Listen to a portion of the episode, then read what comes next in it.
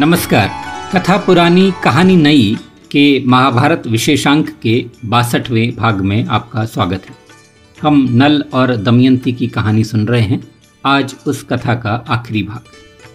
आपको स्मरण होगा कि दमयंती जिन राजा के यहाँ रुकी थी, चेदीराज के यहाँ, उनकी राजमाता ने दमयंती का, दमयंती के पिता के एक दूत के साथ वार्तालाप सुन लिया था।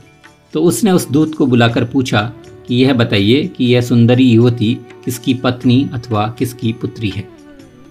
राजमाता के यह पूछने पर दूत ने दमयंती का यथार्थ वृत्तांत कह सुनाया उसने कहा कि राजमाता, यह राजकुमारी, मेरा मानना है कि दमयंती है, इसके ललाट में एक कमल के समान चिन्ह छिपा हुआ है। अगर आप इसका ललाट देख लें तो आपको वह चिन्ह दिखाई देगा। उससे आप यह भली भांति निश्चित कर सकती हैं कि यह कुंडिनपुर के विदर्भ नरेश की बेटी दमयंती है। राजमाता ने उस चिन्ह को जब देखा तो उन्होंने दमयंती को पहचान कर उसे हृदय से गले लगा लिया और उन्होंने आँसू बहाते हुए कहा कि, बेटी, तुम्हें शायद पता नहीं हो, तुम मेरी बहन की पुत्री हो। मैं और तुम्हारी माता दोनों दशारण देश के स्वामी महामना राजा सुदामा की पुत्रियाँ हैं। तुम्हारी माँ का ब्याह राजा भीम के साथ हुआ था और मेरा ब्याह चेदीराज वीरबाहु के साथ। और तुम्हारा जन्म दशाण देश में मेरे पिता के ही घर पर हुआ था और मैंने अपनी आँखों से देखा था। दमयंती की प्रसन्नता का कोई ठिकाना नहीं रहा। वह अपनी मौसी को गले मिली और उनसे कहा कि मैंने अपने बच्चों को तो पहले ही कुंडिनपुर भेज दिया था, वो वहीं रहते हैं।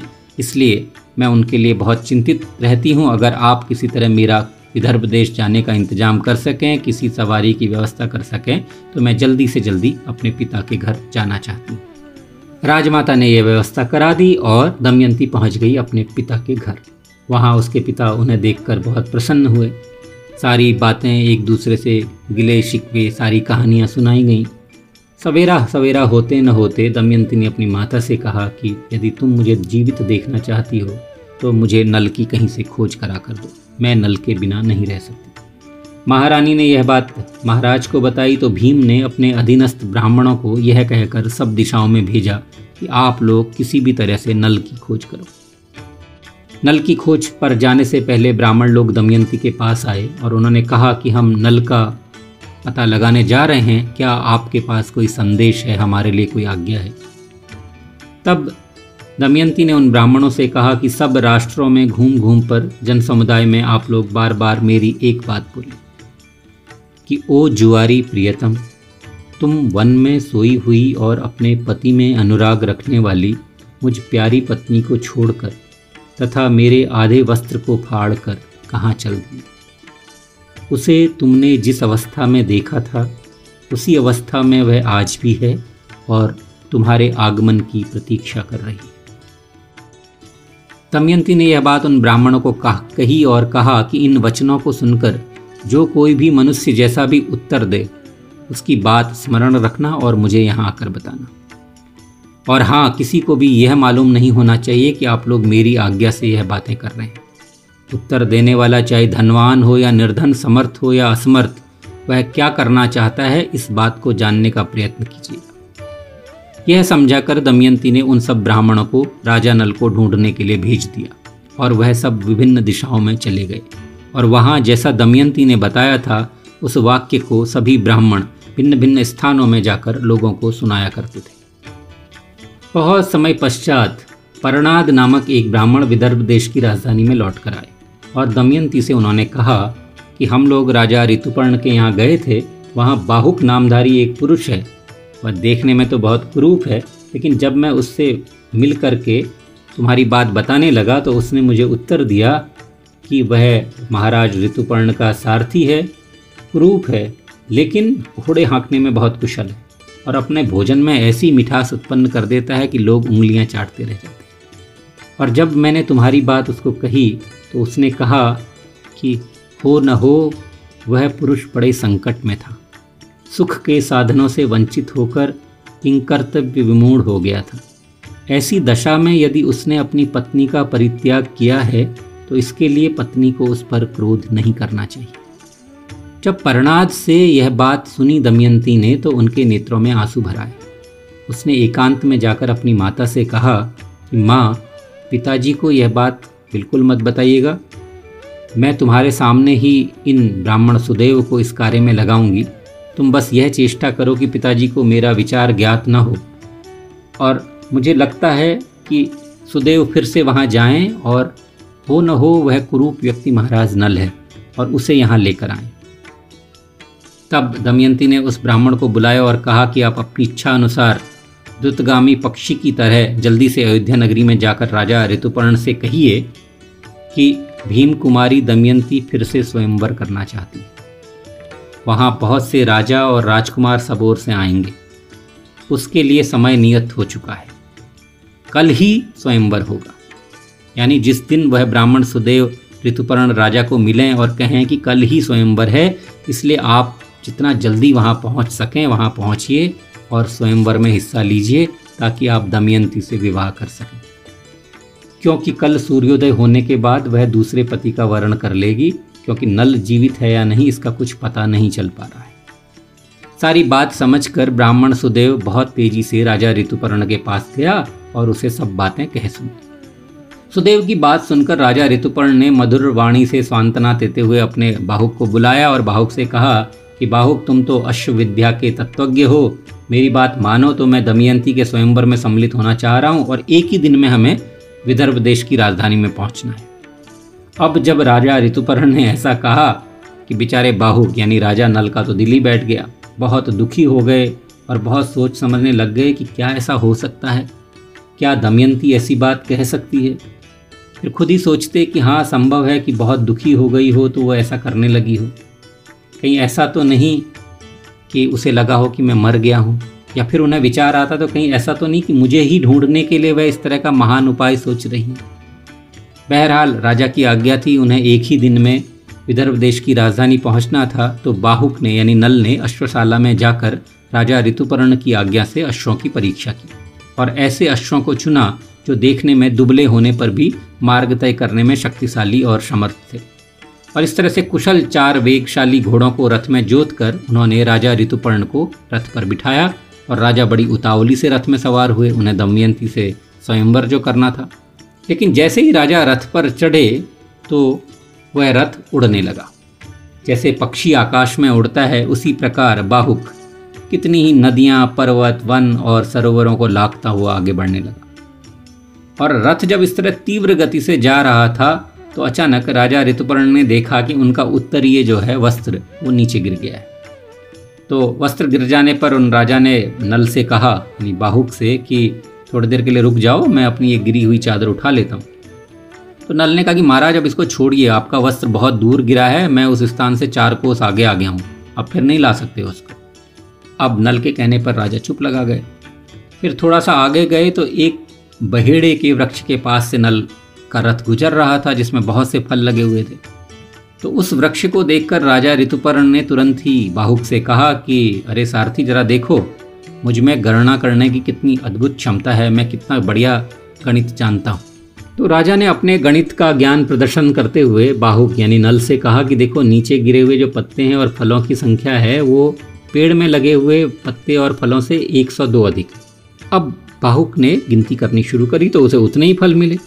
तो वो हैरान होकर उसने राजा ऋतुपर्ण से बोला कि आपको गणित की यह अद्भुत शक्ति कैसे है? और आप क्या कुछ मुझे भी यह सिखा सकते हैं? मैं भी यही विद्या जानना चाहता हूँ। तो राजा ने बाहुक से, यानी नल से कहा कि मैं तुम्हें गणित सिखा दूँगा। लेकिन उसके बदले में तुम मुझे अश्वविद्या सिखाओ। गणित का जानना ध्यूत विद्या को जानने के लिए बहुत ज़रूरी था। तो बाहुक तुरंत तैयार हो गए।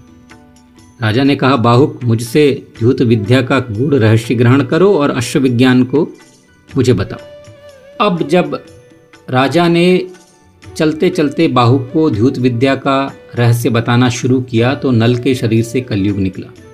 और कलयुग के निकलते ही कलयुग उस बहेड़े के पेड़ में समा गया।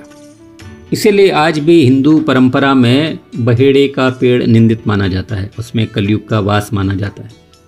और इधर ये लोग रथ को तेज़ी से दौड़ाते दौड़ाते सुबह होने से पहले राजा ऋतुपर्ण जो है विदर्भ राज्य की राजधानी पहुँच गए और उन्होंने राजा भीम को सूचना भी दे दी कि भाई राजा ऋतुपर्ण जो अयोध्या के राजा हैं वह आए हैं। अब राजा ने बड़े आदर सत्कार के साथ राजा ऋतुपर्ण का भली बात सम्मान तो किया, लेकिन वो हैरान भी थे कि राजा आए क्यों हैं। तो उन्होंने ऋतुपर्ण से पूछा कि आपके यहाँ पधारने का कारण क्या है? क्योंकि भाई, दमयंती ने अपनी माँ से कहा था कि राजा को, पिता को मत बताइएगा तो राजा भीम यह नहीं जानते थे कि दमयंती के लिए ही इनका शुभ आगमन हुआ है।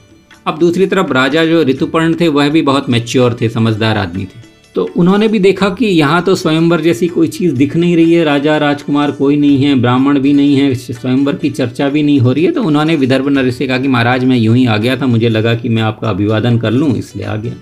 अब दोनों राजाओं को लग रहा था कि कुछ बात तो ज़रूर है, लेकिन दोनों एक दूसरे का इतना सम्मान कर रहे थे कि खुलेआम एक दूसरे से किसी ने कुछ नहीं पूछा। अब उधर दमयंती ने इस मंडली को देखा राजा ऋतुपर्ण को और बाहुक को। तो बड़ी हैरान हुई। तो उसने एक बात तो ज़रूर जान ली कि अगर एक ही दिन में यह रथ अयोध्या से विदर्भ देश की राजधानी आ गया है तो हो न हो इसके सारथी राजा नल ही हैं, क्योंकि उनके जैसा रथ को और कोई नहीं चला सकता। लेकिन परेशानी यह थी कि जो रथ में बैठा हुआ आदमी था, वो छोटी छोटी बाहों वाला कुरूप था। नल जैसा आकर्षक बुद्धिमान नवयुवक, सुंदर नवयुवक नहीं था। तो विदर्भ राजकुमारी ने अपनी एक दासी को वहाँ भेजा और उससे कहा पूछा कि भाई आप लोग अयोध्या से कब चले हैं, यहाँ किस लिए आए हैं, ज़रा बताइए। तो नल ने यानी बाहुक ने बताया कि महाराज ऋतुपर्ण ने एक ब्राह्मण के मुख से सुना था कि कल दमयंती का द्वितीय स्वयंवर होने वाला है। मैं इनका सारथी हूँ, मेरा नाम बाहुक है तो हम लोग यहाँ आ गए हैं। दासी चतुर्थी, दासी ने घुमा फिरा करके राजा नल से पूछा कि क्या कभी आपने ये बात सुनी है कि कुछ ब्राह्मण यहाँ से जो गए थे पाशने जो गया था, उसने स्त्रियों की सिखाई हुई क्या बातें आपको कही थी? क्या आपने कभी यह बात सुनी थी कि, ओ जुआरी प्रियतम, तुम अपने प्रति अनुराग रखने वाली वन में सोई हुई मुझ प्यारी पत्नी को छोड़कर तथा मेरे आधे वस्त्र को फाड़कर कहाँ चल दिए? बाहुक को सारी बात समझ में आ गई। उन्होंने कहा हाँ मैंने यह बात सुनी है। तब दमयंती की दासी ने उनसे पूछा कि इसके उत्तर में आप कुछ ऐसी बात कहिए जो दमयंती को प्रिय लगे। मैं उस बात को सुनना चाहती हूँ। तो नल ने उसे भी वही उत्तर दिया जो उसने ब्राह्मण को दिया था। नल ने कहा कि वह पुरुष बड़े संकट में था तथा सुख के साधनों से वंचित होकर किंग कर्तव्य विमूढ़ हो गया था। ऐसी दशा में यदि उसने अपनी पत्नी का परित्याग किया है तो इसके लिए पत्नी को उस पर क्रोध नहीं करना चाहिए। अब जब ये सब बातें हो गई तो दासी जल्दी से भीतर आई और दमयंती से उसने सारी बात कह सुनी। अब दमयंती बहुत शोकमग्न हो गई। उसे विश्वास हो गया था कि यह क्रूप सारथी ही राजा नल है। तो उसने कहा कि अब एक काम करो, दासी, तुम राजा के पास जाओ, बाहू के पास, उसे कुछ कहना मत। बस थोड़े टाइम के लिए उसके ऊपर नज़र रखना। दासी ने नज़र रखी, सारथी के गुण दोष देखे तो उसने पूरी तरह यह निश्चय कर लिया कि यह बाहुक सारथी ही वास्तव में राजा नल है। यह देखकर दमयंती ने उस दासी के साथ अपने बच्चों को बाहुक के पास भेजा। जैसे ही बाहुक ने इंद्रसेना और अपने बेटे इंद्रसेन को देखा तो उसे पहचान लिया और दौड़कर दोनों बच्चों को छाती से लगाकर गोद में ले लिया। उन दोनों सुंदरों बालकों को पाकर नल बहुत दुखी होकर ज़ोर ज़ोर से रोने लगे और उस दासी से कहने लगे कि भद्रे, ये दोनों बालक मेरे पुत्र और पुत्री के समान हैं, इसीलिए ना मुझे आँसू आ गए हैं और मुझे रोना आ रहा। अब तो संदेह का कोई कारण ही नहीं बचा था। दमयंती ने अपनी माँ से कहा कि मेरे मन में बाहु के ही नल हुए होने का संदेह था, इसकी मैंने बार बार परीक्षा करा ली है। अब सब लक्षण तो मिल गए हैं, केवल इनका रूप फ़र्क है। रूप में मुझे संदेह रह गया है और इस संदेह का निवारण मैं स्वयं करना चाहती हूँ। तो पिता और माता की आज्ञा लेकर दमयंती ने नल को राजभवन के भीतर, जहाँ वह स्वयं रहती थी, वहाँ बुलाया। दमयंती को सहसा अपने सामने देखकर राजा नल शोक और दुख से व्याप्त होकर नेत्रों से आँसू बहाने लगे। उस समय नल को ऐसी अवस्था में देखकर सुंदरी दमयंती भी बहुत शोकाकुल हो गई। महाराज, उसने, दमयंती ने बाहुक से पूछा कि क्या आपने कभी किसी ऐसे धर्मज्ञ पुरुष को देखा है? जो अपनी सोई हुई पत्नी को वन में अकेली छोड़कर चला गया हो। उसने कहा कि न जाने उन महाराज का मैंने बचपन से ही क्या अपराध किया था जो नींद की मारी हुई मुझ असहाय अबला को जंगल में छोड़कर चल दिए थे। अब जब दमयंती यह सब बोल रही थी तो बाहुक बने हुए नल के नेत्रों से शोक जनित दुखपूर्ण आंसुओं की अजस्र धारा बहती जा रही थी। उन्होंने कहा कि भीरू, मेरा जो राज्य नष्ट हो गया था और मैंने जो तुम्हें त्याग दिया था, वह मेरी मेरा ही पूरा अपराध नहीं था। वह सब कलयुग की करतूत थी। मैं स्वयं कुछ करने लायक नहीं रह गया था। मेरा व्यवसाय, मेरे उद्योग और मेरी इस तपस्या से अब कलयुग परास्त हो चुका है और मुझसे निकल चुका है। इसीलिए अब मुझे लगता है कि हमारे दुखों का अंत हो जाना चाहिए। तब नल ने करकोटक नाग का दिया हुआ वह वस्त्र दोबारा धारण कर लिया और उसे स्मरण किया तो वह अपने पूर्व रूप में वापस आ गया। अपने वास्तविक रूप में प्रकट हुए अपने पतिदेव पुण्य श्लोक महाराजा नल को देखकर सती साध्वी दमयंती उनके हृदय से लगकर उच्च स्वर में रोने लगी। लेकिन अब आँसू खुशी के आँसू थे। राजा नल का रूप पहले की ही भांति ही प्रकाशित हो रहा था। उन्होंने भी दमयंती को छाती से लगा लिया और अपने दोनों बालकों भी प्यार दुलार किया। प्यास कहते हैं कि जैसे आधी जमी हुई खेती से भरी वसुधा वर्षा का जल पाकर उल्लसित हो उठती है, उसी प्रकार दमयंती भी अपने पति को पाकर बहुत संतुष्ट हुई। अब सबको सच का पता चल गया था, नल और दमयंती फिर से मिल गए थे। एक महीने तक कुंडिनपुर में रहकर, राजा भीम की आज्ञा लेकर, वह दोनों लोग वापस निषद नगरी की ओर चले। वहाँ पहुंचकर राजा नल ने फिर से पुष्कर के पास जाकर कहा कि चलो हम लोग फिर से जुआ खेलते हैं। मैंने बहुत धन प्राप्त किया है। और मेरे पास जो कुछ है, वह सब मैं दांव पर लगाने को तैयार हूँ। बस तुम अपनी ओर से राज्य को दांव पर लगाओ। पुष्कर को अपने ध्यूत क्रीड़ा पर बहुत अभिमान था। वह तुरंत तैयार हो गए। उन्होंने कहा कि शत्रुओं के साथ जुआ खेलने से मुझे कभी तृप्ति नहीं होती है।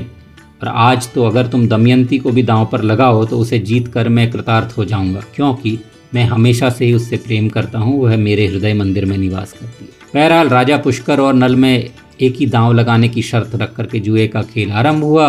और चूँकि अब नल ध्यूत क्रीड़ा में पारंगत हो चुके थे, उन्होंने पुष्कर को हरा दिया। पुष्कर को हरा करके भी नल ने उसे क्षमा कर दिया और उसे अपने ही उसके हिस्से का राज्य दे करके कहा कि तू जिस तरह सौहार्द मेरा तुम्हारे प्रति है, तुम आधा राज्य में राज्य करो, तुम मेरे हृदय से दूर नहीं हो, मेरे भाई हो, इसीलिए निष्कंटक होकर राज्य करो। पुष्कर को अपने किए पर बहुत लज्जा आई, उन्होंने राजा से क्षमा मांगी। और इस प्रकार नल और दमयंती वापस एक साथ हुए और बहुत प्रसन्नतापूर्वक राज्य करने लगे। यह कहानी सुनाकर बृहदश्व ने राजा युधिष्ठिर से कहा कि मैं इसके बाद आपको ध्यूत क्रीड़ा और अश्वविद्या के रहस्य बताता हूँ। यह आपको कभी काम में आएँगे। आज की कहानी यहीं पर समाप्त करते हैं। कथा पुरानी कहानी नई के अगले अंक के साथ शीघ्र ही आपकी सेवा में उपस्थित होऊँगा। तब तक के लिए आज्ञा दीजिए। नमस्कार।